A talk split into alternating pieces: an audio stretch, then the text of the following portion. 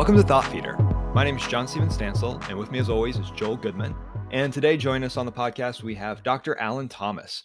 Dr. Thomas is the academic director of the HPAW at Barrett Residential College at the University of Central Arkansas and holds a Doctor of Philosophy in Counseling Psychology. He's passionate about many things, including comics, video games, mental health, and diversity and multiculturalism.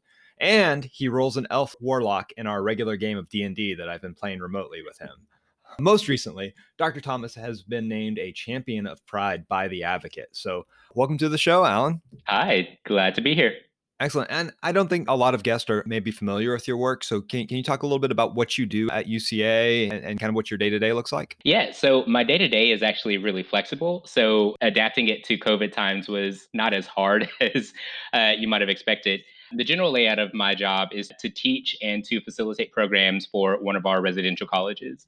There are six communities, one for commuters, and then five for typically first time students coming into UCA. So we provide a structured program that has a curriculum connected to classes in connection to each of our academic colleges. So HPAWS is College of Health and Behavioral Sciences, Biz is College of Business. STARS and EDGE are weird because we have a change in colleges. So next year, STARS will be housing technically two programs under the CAUSE umbrella, which is our newest academic college. And then, of course, STEM is College of Natural Science and Mathematics. So we have a set of classes that are connected to our lower division core, like um, general psychology, which is typically what I teach for HPAW, a lot of chem, bio, literature, music and theater appreciation. And so depending on what program you go into, you'll have a curriculum, you know, connected to your college. We also do programs outside of that in our residence halls to get students connected to their curriculum in a different way besides just, you know, going to class. So some of my favorite things to do are our ping pong tournament, which we usually bring in our nutrition class, um, anatomy and physiology, and of course it's a ping pong tournament. It's a way to build community, but build in some implicit lessons or some implicit co-curricular uh, programming. I also do video game demo day, which is again something that's near and dear to my heart. You know, we spend an entire day in the lobby playing video games, and usually I try to schedule that where my class is in the middle of it. So whoever's there not only get to play video games and figure out how that connects to health and wellness, but also you know, I do a lecture on video games and psychology um, at least one every semester, and that's usually when I try to schedule it. So everyone is able to see it, not just my class. That's kind of it in a nutshell. Um, we do a whole, whole lot, and so you know, I'm not in the office from eight to four thirty. I'm typically up and moving around, going to meetings, getting supplies, things like that. And so my day, it can actually look really really calm or it can look really really hectic. It's it's just a toss up sometimes. Of course now with this upcoming semester there's probably going to be some change to that. But you know there's there's not always an easy way to lock me down which is why my cell phone number is on my business cards because that is probably the best way to contact me. Yeah we definitely know about kind of working all hours of the day. Mm-hmm. so well, one of the reasons we brought you on, on today and to talk with you is uh, some of, about your your passion involving you know mental health diversity multiculturalism and all of those things and how that can apply to marketing in higher ed and i know we've had some discussions one-on-one about this and when i asked you to go on the show you told me you had one condition and that was that we let you go ham mm-hmm. and we're definitely going to do that a little bit so one topic we really want to cover today is last week kind of in the news and and, and the university marketing sphere is is, is a, a, viral tweet that that was was put out by a Twitter user whose handle is on F- Phil Eek on Fleek. It took me a second to to to get the the the joke in, in the name, but I, I, like it on Fleek. He tweeted, "If your university has ever used you for diversity pics, you deserve free tuition." And this tweet just took off. Over forty five thousand retweets, 340,000 likes, and over a thousand replies from students sharing examples of how their photos were used to display diversity for their university's marketing in marketing materials from the website to sides of buses to you know brochures every and everything in between. And there, there's a lot to talk about on this one. So first of all what are your overall thoughts on this? I'll, I'll bring this back a little bit to when you first asked me to be on the podcast. You mentioned a viral tweet and i was like well, all right. So I figured it would be Black at UCA, which is you know something that had come up recently. I thought it would be that, but nope. So when I saw this, I was like, yeah, that makes sense. Uh, that tracks. Because oh wow, this is where I could start talking a whole bunch. So you might have to stop me at some point. Um, this Never. Go, go, go, go, roll with it, Alan. That's why we got you. Oh here. my gosh. This is a huge conversation because there's so many different levels. Also, why I stopped using the word diversity when it comes to matters of inclusion and justice. Because mm. diversity is easy. And honestly, diversity is a word that white people cling to to feel like they are progressive in doing something. It's like, oh, we're diverse, or oh, we're looking for diversity. It's like, I bet you there's a couple of ways that I know that you're not, and here's how. So, for one, when we have a marketing campaign, or not a marketing campaign, a, a hashtag or a tweet that says, you know, if you if you've been used for diversity pictures for a university, you, de- you deserve free tuition. For one, everyone does. Yeah. But two, that's absolutely true because those visible, those superficial metrics, that's right now what we're using to dictate whether or not we're actually working toward equity and justice. And those are two very different things compared to equality and diversity. They're all important, but when we settle on one, similar to like settling on just representation of marginalized people in media rather than inclusion of them, not just in the writing room, but also in the execution of the media, what we start to find is that we keep going for the easy stuff. And that makes sense, but it also points us to a very particular conundrum. So, in these discussions about diversity and inclusion, again, there's there's a lot of really easy stuff that's being sent out, and there's a lot of platitudes that are being shared. But the reality is, how many of those are leading to material outcomes for actual people, for marginalized people? Mm. And that's where a picture gets a little bit dubious because when when we look at higher education and you know all the different levels that exist there and the different ways that we can you know better bring in and better include marginalized folks marketing and pictures is actually one way to do that like you know for a university like uca you know a pwi where you are likely to see white people basically everywhere you go that has a huge impact on incoming students of color in particular on you know how welcome they feel at the university. And that's something i've heard directly from students. For me it wasn't quite something i experienced but that's also because you know going through school i grew up primarily around white folks and especially getting into ap classes where you start to see more of that divide in high school. Of course i didn't know what that meant then like i knew it but I didn't really understand the gravity of something like that until I got a lot older. And so, you know, my relationship there with white folks was being more comfortable around them, but also recognizing where that could fall short. And the older I've gotten, the more I've understood, you know, social justice and equity and justice work, the more I've started to realize where things start to fall short. So, all that to say, you know, expanding our marketing, I think, is a really excellent idea.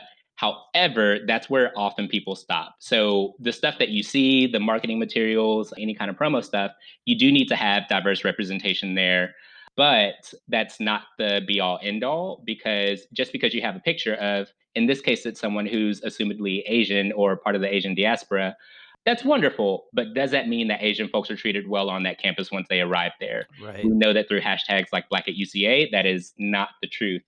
So essentially, we we keep making these half measures or these half steps because folks think that they're doing something good, but they don't realize how entrenched a lot of these lessons are and how much work they have to do. And so that that brings me back to a common conundrum I keep finding when when we're talking about a work of justice, marginalized people have always been talking about their issues. That's been something that's existed throughout history because when you experience a grievance, there's a high likelihood you're going to say something about it unless you you come from a culture where that has been you know tamped down or literally beaten out. Like in the case of african slaves developing into you know who we recognize as black americans today you know there were still slave revolts and uprisings throughout history. However there was also a large system around them where after probably a couple of generations the black folks who were here through enslavement they were property. And so what they knew was being used as property even though they were people and this is this is as dire as and i had never learned this before until very recently you know many slaves were denied a name which meant that if they were denied a name you could do virtually anything to them. You could do the worst things to them because they didn't even have a name. And that's something that you know we we give people names after they're born and that's something that we hold on to very dearly but i never realized how much not having a name could be used as a weapon against you and so when you have a system set up like that, yeah, it makes sense that people may not speak up or may not say anything. But people have still been saying that, you know, this system is bad. We shouldn't be treated as slaves. Racism is bad, which is such a like a super low bar. what that comes back to is the fact that white people have privilege and power if we're talking about racial dynamics. They're the ones who need to fix the system. white folks are also woefully unequipped to do so. So, who do you rely on? The people who don't have power, who have been telling the truth all this time, but have have significant barriers placed in front of them to change systems, or do you rely on a group of folks who has the power, has like no knowledge and no no way or very little understanding of how to use it? It's kind of like, oh, there's a really good example recently. Oh, let's take the Mud Mask episode of Golden Girls. So, you know, streaming media has been taking off episodes with blackface, and they took off an episode of Golden Girls that had, you know, them in a mud mask and it was brown. And they're like, we're taking this off because it's offensive. And it's like, okay, that's that's exactly how we know all your talk about diversity and inclusion is bunk because you didn't actually ask black folks what they thought. Like, we know what a face mask looks like. We yeah. also know what blackface looks like, even if it's done really, really poorly. So to do this because you thought you were doing the right things, like, oh, we're taking off all these other examples of blackface. Well, this isn't blackface. Yeah. So someone made a choice, probably not including the vulnerable and the affected people in the room, and said, let's do this. And they thought they were actually being progressive when the reality is, no, that wasn't it at all. So these diversity pictures or diverse people in marketing that that does a little bit and it is actually really important but if it's not backed up by other institutional work on various levels it really doesn't mean much of anything it actually means taking marginalized people and putting them into a situation where they're more likely to be victimized or hurt in some way, even though you had a picture of people who assumedly were part of their culture, or part of their diaspora. Yeah, and that kind of leads to the question too, like were they not listening to those voices or were those voices even in the room? You know, I, I think a lot of, of, of some of these issues could be resolved with more inclusion in marketing departments or dare I say it, actual university leadership roles, mm-hmm. which, which, you know is drastically you know not diverse. it's a systemic problem, yeah. Mm-hmm. not just in higher ed. It's a s- systemic problem in every industry. And right. I mean, Alan, going back to what you were saying, I mean, there's been so much talk on Twitter this week around that that streaming media thing of, mm-hmm. and and not not just around race relations. I think around you know LGBTQAI plus sorts of things where it's you know like people are just like ripping whole shows whole episodes of tv shows out or you know they're they're in some way censoring and uh, you know part of it is there's a there's a product of the time and there's important discourse to be had around those media artifacts around what is wrong with them to to educate. But then at the other you know on the whole other side of it it's what it's what you were saying. It's you know did you actually have the people that would possibly be offended by it or or possibly have something against it in the room when you were deciding to take it down? Or was it really just a hollow marketing PR sort of extension of you know we need to make our company look good we need to make our university look good but it's not backed up by any of the actual action that needs to go into it. Well, there's there's a couple of media examples that kind of hit on that. So take Family Guy, abhorrent treatment of trans folks. And they even did an episode where they tried to get it right and educate people about trans people. And it still ended up being incredibly offensive. Eh, but, you know, Family Guy is treated as satire. But the reality is they do a lot of punching down, they do a lot of really harmful things, which is ironic because American Dad does a way better job of punching up. And it's by MacFarlane too. So I don't know where that comes from. Uh, yeah. Uh, but I think the other part so apparently an episode of Community was pulled and I had no idea. And it was one of my favorite episodes, the D&D episode, which is like, talk about a great episode to encapsulate like group therapy, healing, processing your own trauma. But there is a scene with blackface. But here's the thing for one, I love community. Like I watched it early on. Wait, it was either early pandemic or last year. Time is. Yeah. but I watched it and I was like, oh, this is great. And so to hear that, I was like, there was blackface in that episode. And maybe I would have remembered it if I went back and watched it. But I was like, oh no, what I remember from that is a really great emotional experience but it's marred by this experience of blackface. And apparently, you know, it's treated as a situation where no, this is clearly wrong. And so that's that again adds complexity because just because blackface shows up, does that mean that it's an episode that is not contributing toward a positive or a progressive racial message? Like you can show blackface right. in an episode and challenge it appropriately and still have done blackface. It's very different than doing it just to do it or doing it for shocks or anything like that. Right. So again, who is in the room? Who's making these choices? And who's actually evaluating this? Like, who has the tools to evaluate something for cultural sensitivity? I'm going to be honest and say, like, I'm sitting, I'm sitting here on this podcast as a black gay dude, the black gay dude in this instance, and I'm literally telling you, no, just because I have those two experiences doesn't mean I'm automatically qualified to do a sensitivity read. Not to mention, if you ever look at like a sensitivity, like um, like a, a resource or a network of sensitivity readers, they all mention specifically what they would be useful for. So some people it's ability or disability, some people, and even that, it could be mobility issues versus being deaf versus having ADHD. Yeah. Like it's still disability, but you need different skills or different information to be a sensitivity reader for each of those three different experiences. Yeah, that's a bit of a callback to a to a previous guest, Erica Bolton. We were talking about mm-hmm. accessibility, and one thing she said is, you know, if you ha- hire somebody, you know, and and reach out to someone in the disabled community to review your accessibility, you need to pay them for that. You know, you can't just say, oh hey how does this work on a screen reader for you oh thank, thanks for your help I'll, I'll see you later you know maybe buy you coffee and I, I think that also kind of leads to this broader conversation about the, this viral tweet with how we compensate students for their modeling work which i mean we take their picture and we think oh they're going to be happy because oh. we put them in the magazine or, or, or on their face on a brochure but in reality that's work that in any other industry would get paid for and then also how do universities select those models? I know at, at uca one, one thing we do is we send out a, an entire campus wide email that says hey if you want to be included in marketing materials you know fill out this form and we'll be in contact with you to get students and, and, and faculty staff to photo shoots. But that means our our pool becomes the type of people who are going to fill out that form or have that sort of confidence to do it. And and we end up with like these and, and this was mentioned in that tweet it's the mm-hmm some students have said they used my photo or several photos of me throughout this marketing campaign because you know granted you know some people are you know are the really good in front of a camera and others are, are not. That's just a, a fact of marketing.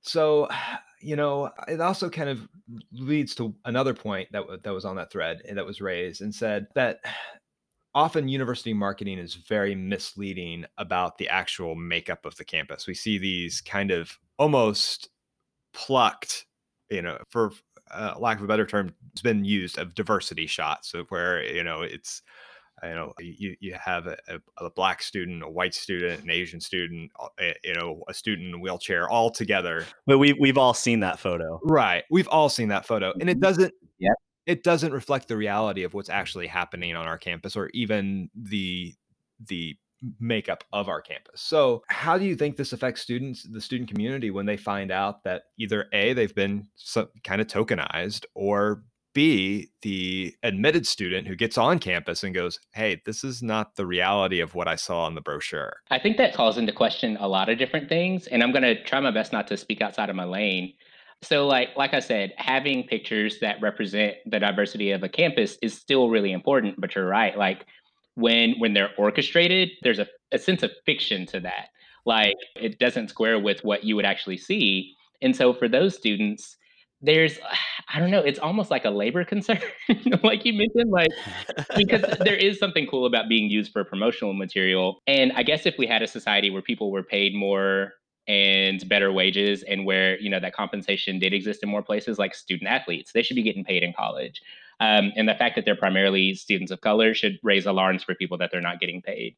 And so there's there's some aspects where yeah it is cool to be using a promo shot and not want or need any compensation or be offered any. But in other cases when you think about how that's part of a system then i agree with you like we're not compensating them and there's a problem there.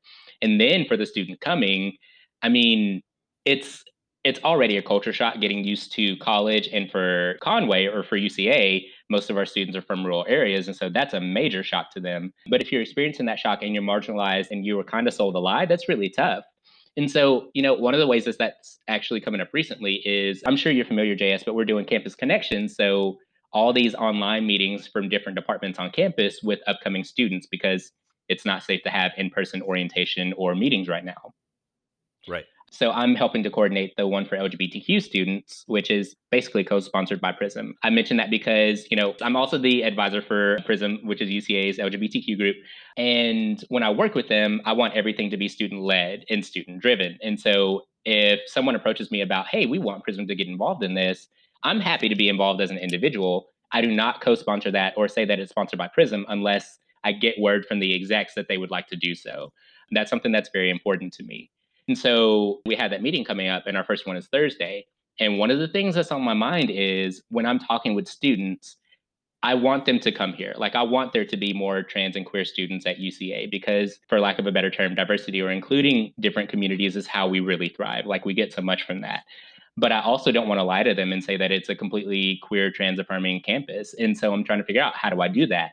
Because what I have noticed about marketing, or honestly, sometimes about UCA, is the fact that we're really averse to telling the truth sometimes if it means someone's feelings are going to get hurt or it makes us look mm. bad. And you might think that that's the human condition that we're all like that, but I've seen it as part of the culture too often and too much to not view it as a problem. So we have this stance of really being our best selves and looking like our best selves, but not wanting to own up to the truth behind a lot of that. And we can see that through hashtags like Black at UCA or through the sign issue last year, which I cannot say this enough. It was a sign. There literally should not have had to be an open forum about a sign. But because there was, that was our indication that there's larger cultural issues afoot that are affecting how LGBTQ folks feel on campus. Uh, can we give the backstory here for, for listeners who may not be familiar with it? Uh, let me just give the brief brief synopsis. You go ahead. there was a, a, a physical marquee outside of our, our library with you know interchangeable letters that usually said witty things or, or somewhat witty. You know, finals are coming, brace yourself, sort of stuff. But some some some were really funny, and and I, I just can't, can't think of any others. But and some are very poignant. You know, they would have a message for Black History Month in February, and for Pride Month last year, they had a quotation from Lady Gaga that says, "Being gay is like glitter." it does not go away. The university received a few complaints from some some high ranking folks, and um, the sign was removed.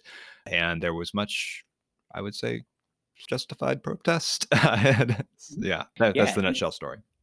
Thank you, JS. It was literally just a sign. Like it should not have caused that much of a problem, even even with it being taken down.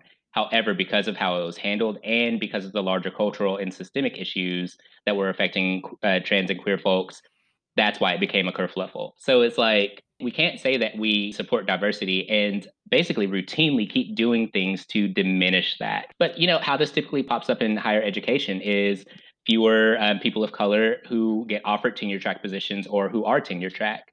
And even if they are, it's not just the expectation and the pressure to do research for the department, it's also the expectation to serve on diversity committees. And again, that happens here too. Or doing some implicit service with students of color because when they see you and you look like them, they have a higher likelihood of coming to you to talk about things. I mean, that's just that's how we work as humans a lot of the time. And so they're not just doing stuff on the administrative or university or scholarly end, they're also doing stuff for individual students or groups of students.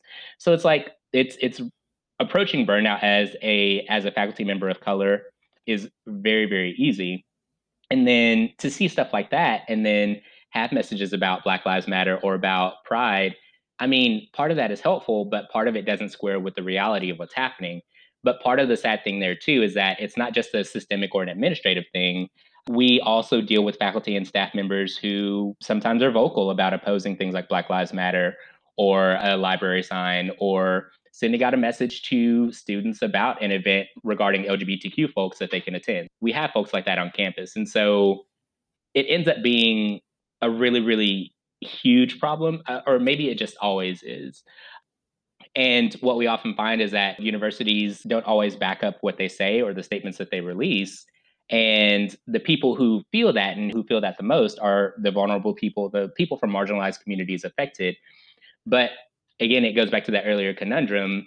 Do we have people in higher administration who are equipped to handle these issues when they arise in a sensitive and competent, inclusive, and in a format that is informed by justice? Or are they here to protect a university? Which it's it's striking how often I see this, but in organizations like boards or universities, any system, the law, HR, they're designed to support the system. They're designed to support the organization. They're not designed to support actual people. So I see this time and time again.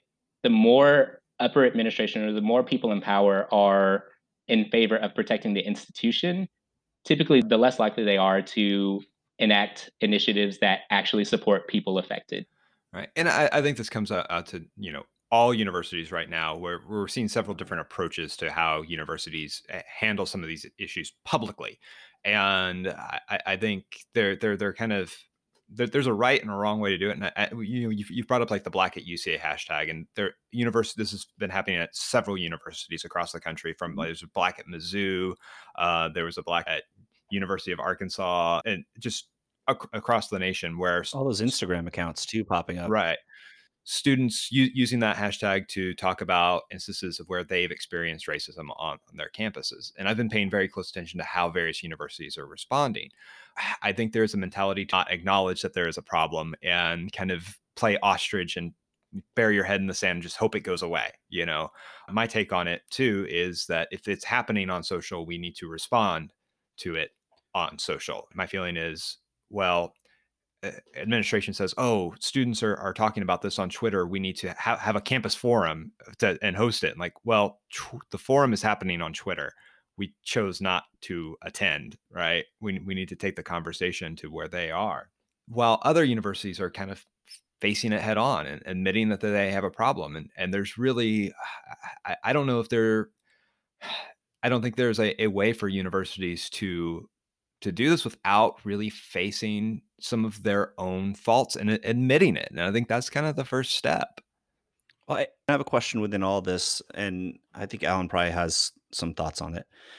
A lot of times, the response from the university is we're an academic institution, we're about conversation and hard dialogue and blah, blah, blah, blah, blah. And so they kind of try to distance themselves from Uh, well, they try to make themselves look like they are participating in the conversation without having to actually commit to anything. And so within that, they they give a pass for speech from faculty, for speech from students that in any other context would be considered hate speech, that would be discriminatory action towards other people and things that wouldn't be tolerated. And I don't I don't know how that gets addressed within academia because that's that that's uh, to me that's part of the systemic issue but i also don't i understand what they're saying there eh, but i think it's the approach to maintaining that that's that's problematic. Um so yeah i don't know like uh, what how, how how would we deal with something like that? I think so this is where I feel I have to be incredibly honest. That is not easy.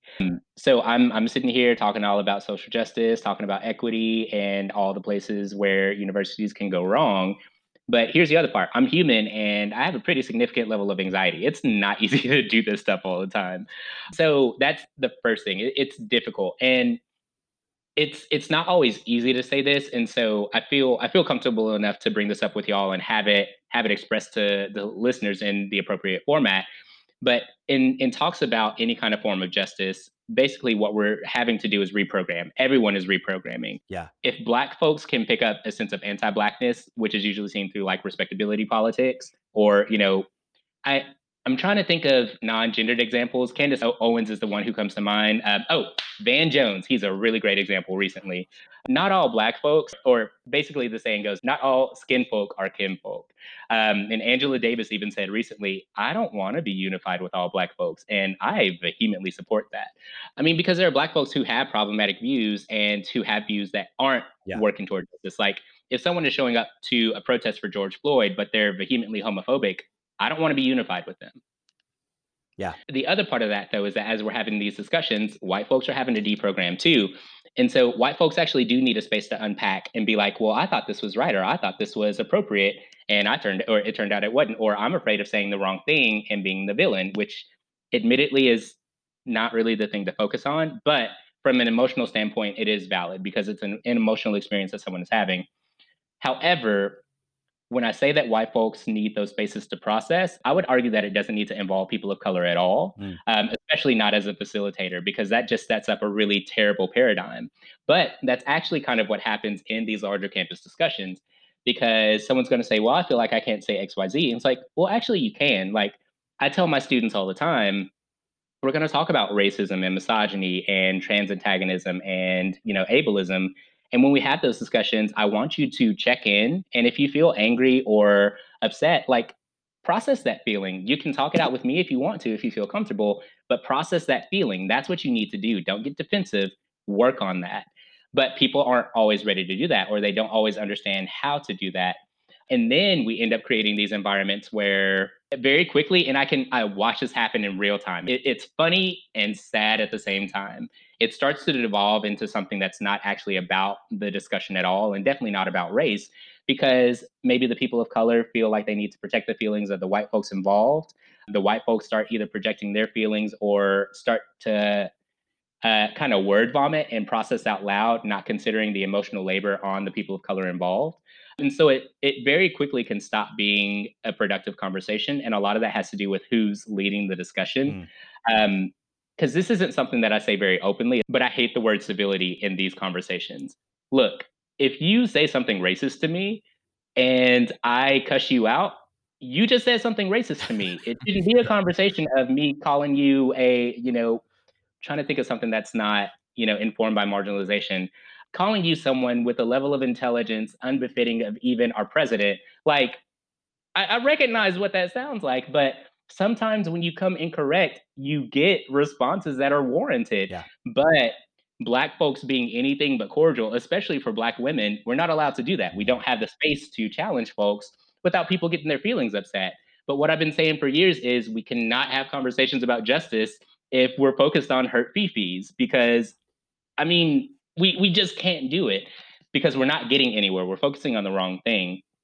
So all that to say in those conversations, they can be really helpful, but I agree with JS that yeah, in the medium that people are talking to you, you know, respond to them that way and don't pretend a campus conversation is going to solve everything because the other thing is kind of like with emotional processing, when you don't handle an issue, the longer you go without handling it, when you start to, you're not just dealing with the immediacy of it, you're dealing with a long history. Yeah. Like when I was doing counseling, I would ask students or I, I would ask my clients, you know, you're super anxious right now. You've been anxious for about three years. If you were to, let's say, graduate, because that's a big stressor, if you were to graduate, do you think your anxiety would still be there? Or how do you think you would feel? They're like, well, I think I might not have any anxiety whatsoever. I'm like, okay, so let's talk about brain and neuroscience. Again, not my field, but the longer you experience something, your brain is going to correspond to that. And so when you stop experiencing it, your brain doesn't just automatically jump. I would actually argue that that would cause a level of shock that we're not comfortable with. But your brain is still in anxiety mode, even though the anxiety stressors aren't there. So, what does your brain do? It starts looking for things to respond to in anxiety mode. So, all that to say, we can't just expect to have an hour long discussion and have that fix racial issues for a culture because it was a culture long before this discussion. And what what keeps happening, and seriously, like clockwork, it starts to reveal that, oh, wait, this is a systemic issue. This is way bigger than what we set out to do. And so we need to develop a plan to actually handle it because we're realizing that it's not just inviting more faculty of color and getting more students of color to the university. It's also, well, what are we teaching? How are we teaching? Who are the people that we're teaching about? What are the visual examples that we use in class? How do we talk to people? Who do we give space to talk in class? Are we interrupting the women and the people of color in particular? Are we allowing narratives for trans and queer folks? Do we have an accessible classroom? Do we get rid of ableist language in how we talk to folks? Like, we start to see that it's way bigger than just this one particular issue. And the trouble with that is the more we get into that, the more people will be like, oh, well, there's so many things. How do we handle them? And so, well, you have to realize that they're all connected. You can't you can't say that you support Black Lives Matter and then have a classroom that isn't accessible to yeah. everyone because black folks have issues of accessibility too. This was a big issue I saw with a lot of the the Black Lives Matter statements where yes. a, a, yeah. a, photo of t- text on image and there was no alt text to make it accessible to anybody. I'm like, well, good on you for making the statement, but and that yeah. So I think back to our conversation because you're the person I learned that from. It's like, well, shit, I need to really do that too, and I'm I'm still working on that. Like I'm still because I, I I have to be reminded of it right now, which is unfortunate and that means that i'm doing a disservice to people but if i can keep it in my mind more often be like no if i post an image i need to post some kind of descriptor of it then i'm going to get closer to doing the work but i'll also have to admit it's been it's been a long road for me and if someone calls me out on it they're justified in doing so. And I think that's something that we have to accept too. Yesterday, I had a conversation with a group of people, and one of the things that someone mentioned is we have to be willing to be wrong. And I think as institutions, we don't like to be wrong. And I get it. Like, I don't like to be wrong either. In my relationship, I say that I'm always right. And if my boyfriend is right, then I don't know, maybe a black hole opened up somewhere in the universe. but, you know, we're afraid of being wrong. And especially stuff like this, it can be really hard.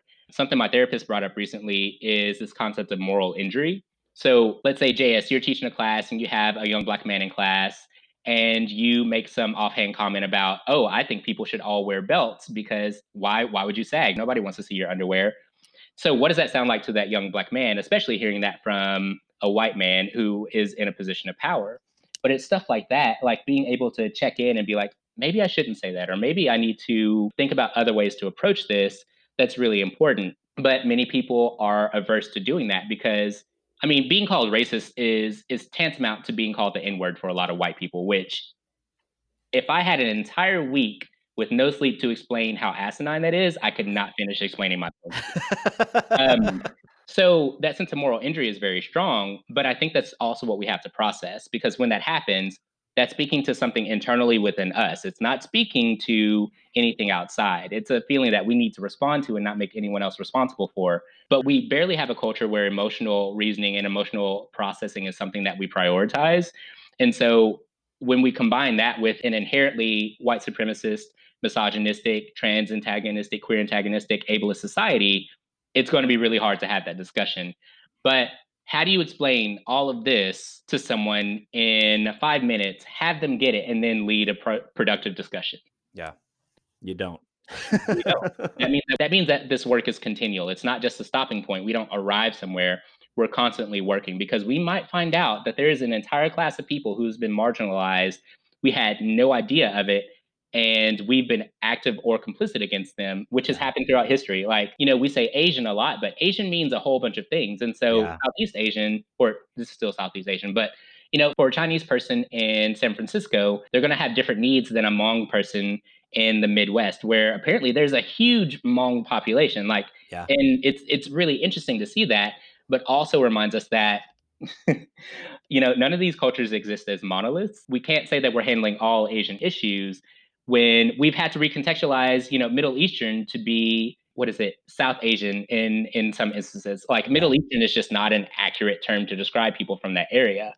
So that means that we're always going to have to be learning and incorporating new information, which also means we have to constantly be working. So it ends up being, if you present it like this, it can be a whole bunch of cognitive load for someone. But the reality is that's the nature of what's occurring around us. And so unless we start to do that, a lot of what we do is going to be a half measure or a band-aid at best and you know actively harmful at worst. Mm.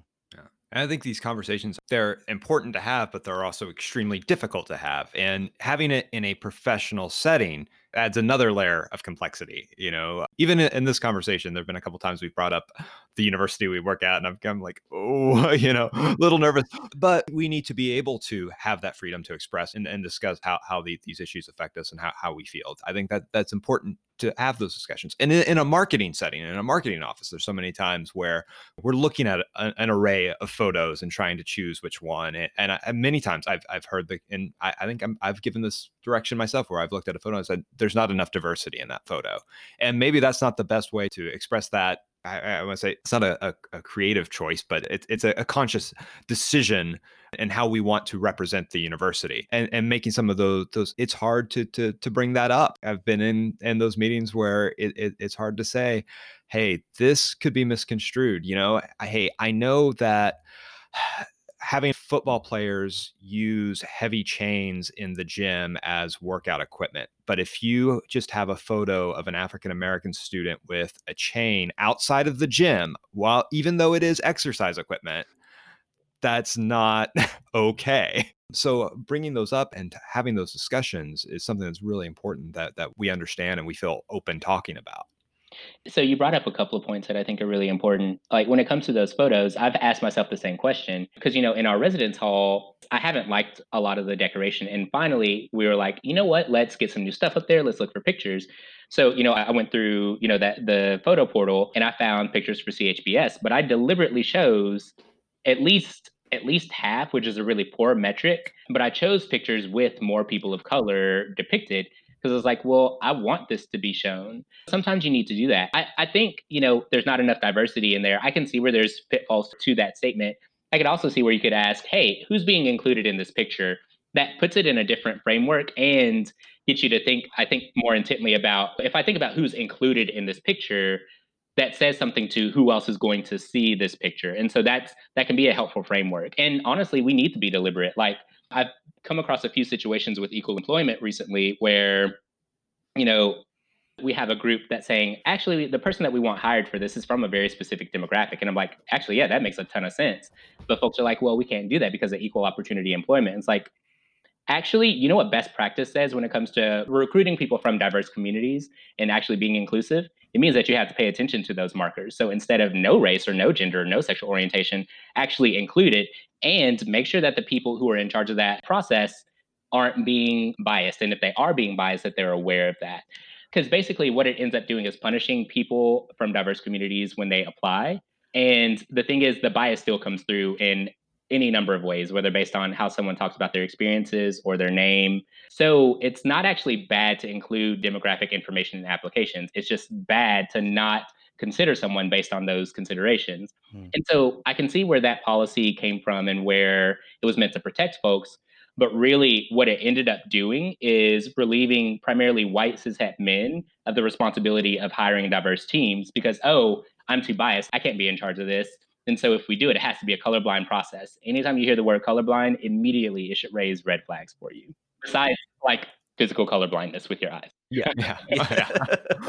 well, well, that, well, that that segs in, in, perfectly to my next question a little bit because you know diversity isn't something that's always expressed visually. You know, there there are many disabilities that are you know are, are not visible to put in a photo, right? So how do we express these sort of non-visual I- issues and include that in uh, the marketing process? So there, I, I think it's a really good question, and it it also it also prevents us from talking about diversity clearly or just in terms of race, which is what a lot of people do. They mean diversity in terms of like people of color, not all these right. other marginalized right. franchise communities. So I think there, what you need to do is be intentional about where else is that marketing coming up. Say uh, queerness or transness. To some degree, there is a visual aspect of that, but it's heavily informed by stereotypes, gender essentialism, all that kind of stuff. But if you want to include queer and trans folks, it could be showing someone holding up a pride flag. That actually believe it or not, that can go a really long way for what a university looks like. I'll be doing a job search within the next couple of years. If I see a university that has definitely students, but faculty and staff holding pride flags or with some kind of paraphernalia, yeah, I'm going to feel way more welcome there.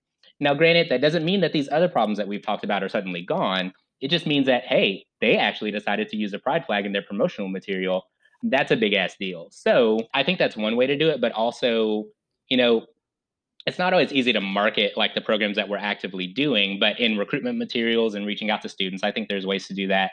So, like student services can say that the counseling center has done a trans support group, you know, within the past few years, and that you know we could still do one again if people wanted to attend. That's literally all it takes.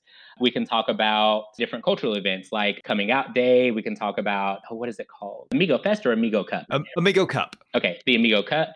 We can talk about Panhellenic step events. We can talk about Miss Essence. There's a lot of things that we could actually advertise.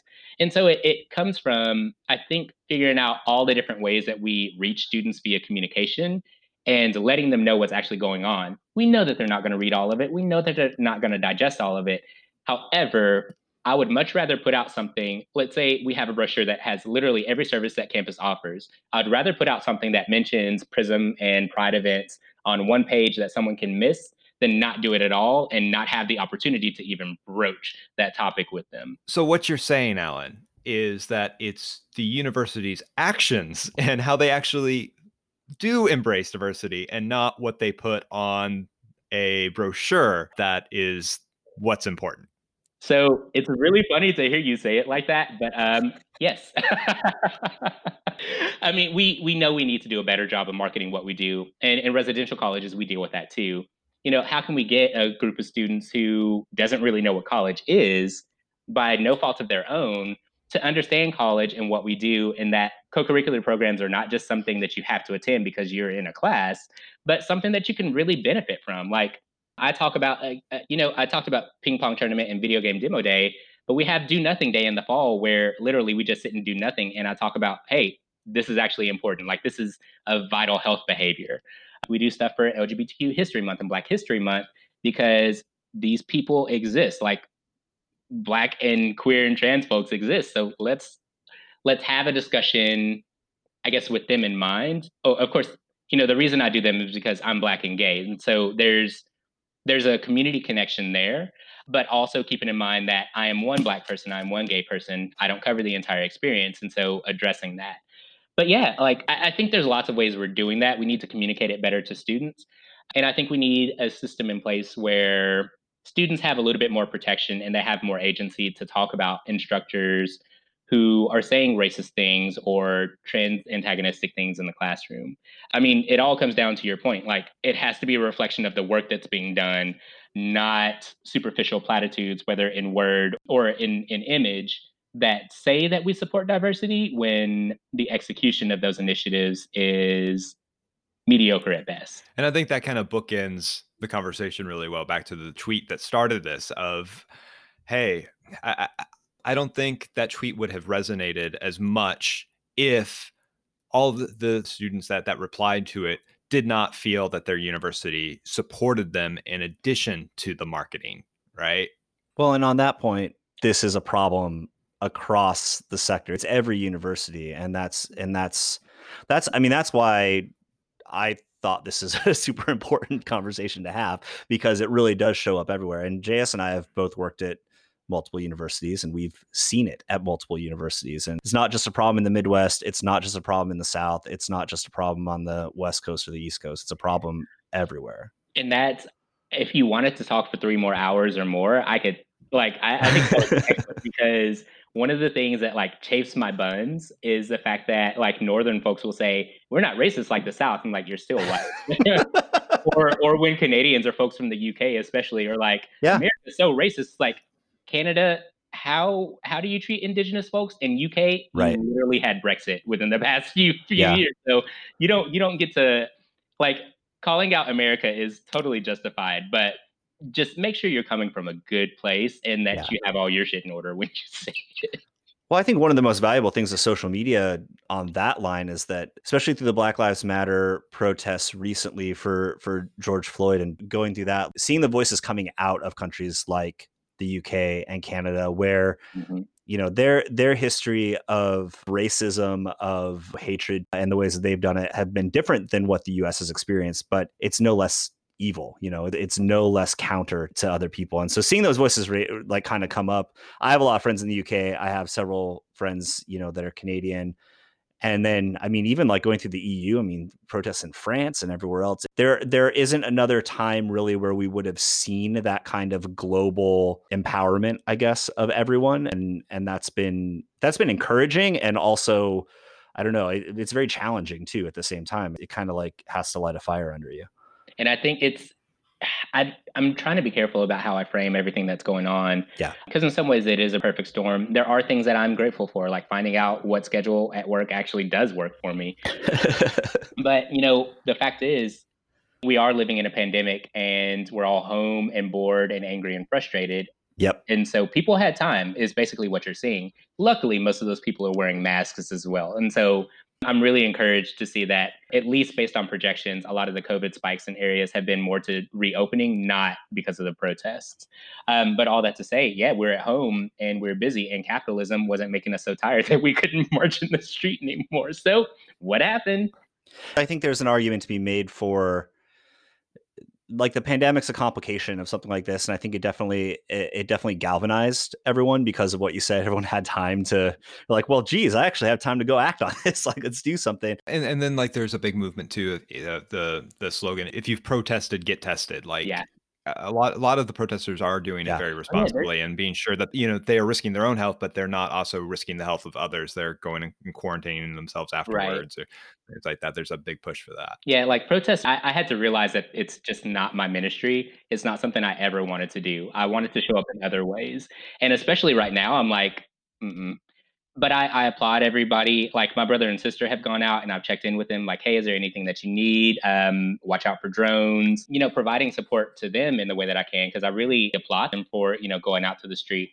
And so I recognize that it was important. But the, the thing that makes me sad is for however much I wish everyone would just stay home and take care of themselves and not risk exposure, exposure for themselves and for other people if people hadn't gone out to the street, this would have just been dismissed. Uh, like I, I know it for a certainty, nobody would have listened. And that makes me really, really sad. It upsets me that we could have all these voices on social media, and in fact, in a way where you could be flooded with them in a way that you can't when folks are on the street and no one would listen.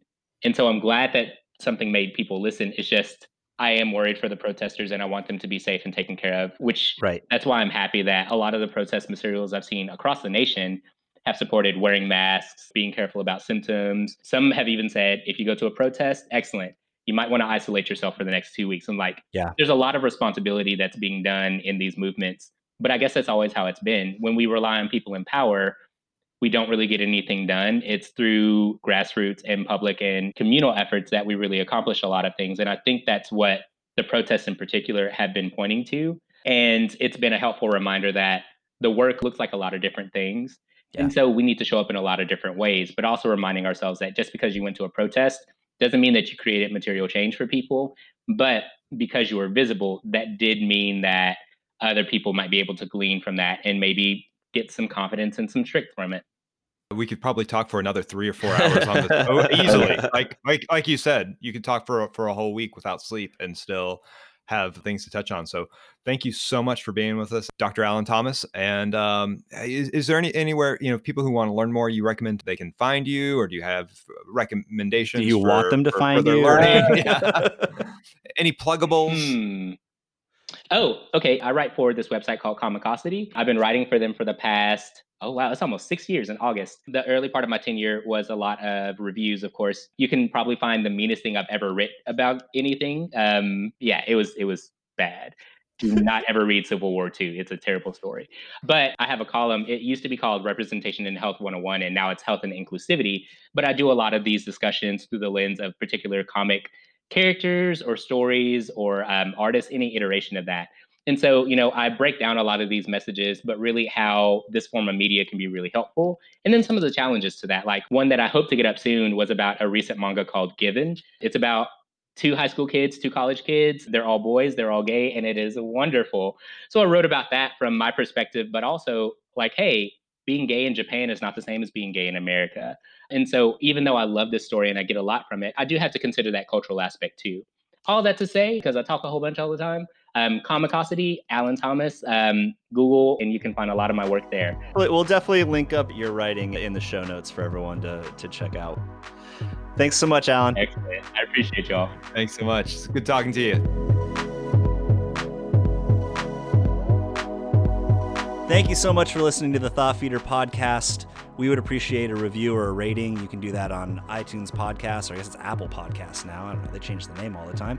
And there are actually a ton of other places you can do that. If you need to find a place to subscribe to the show, visit thoughtfeederpod.com and please follow us on Twitter at thoughtfeedpod. Thought Feeder is sponsored by University Insight.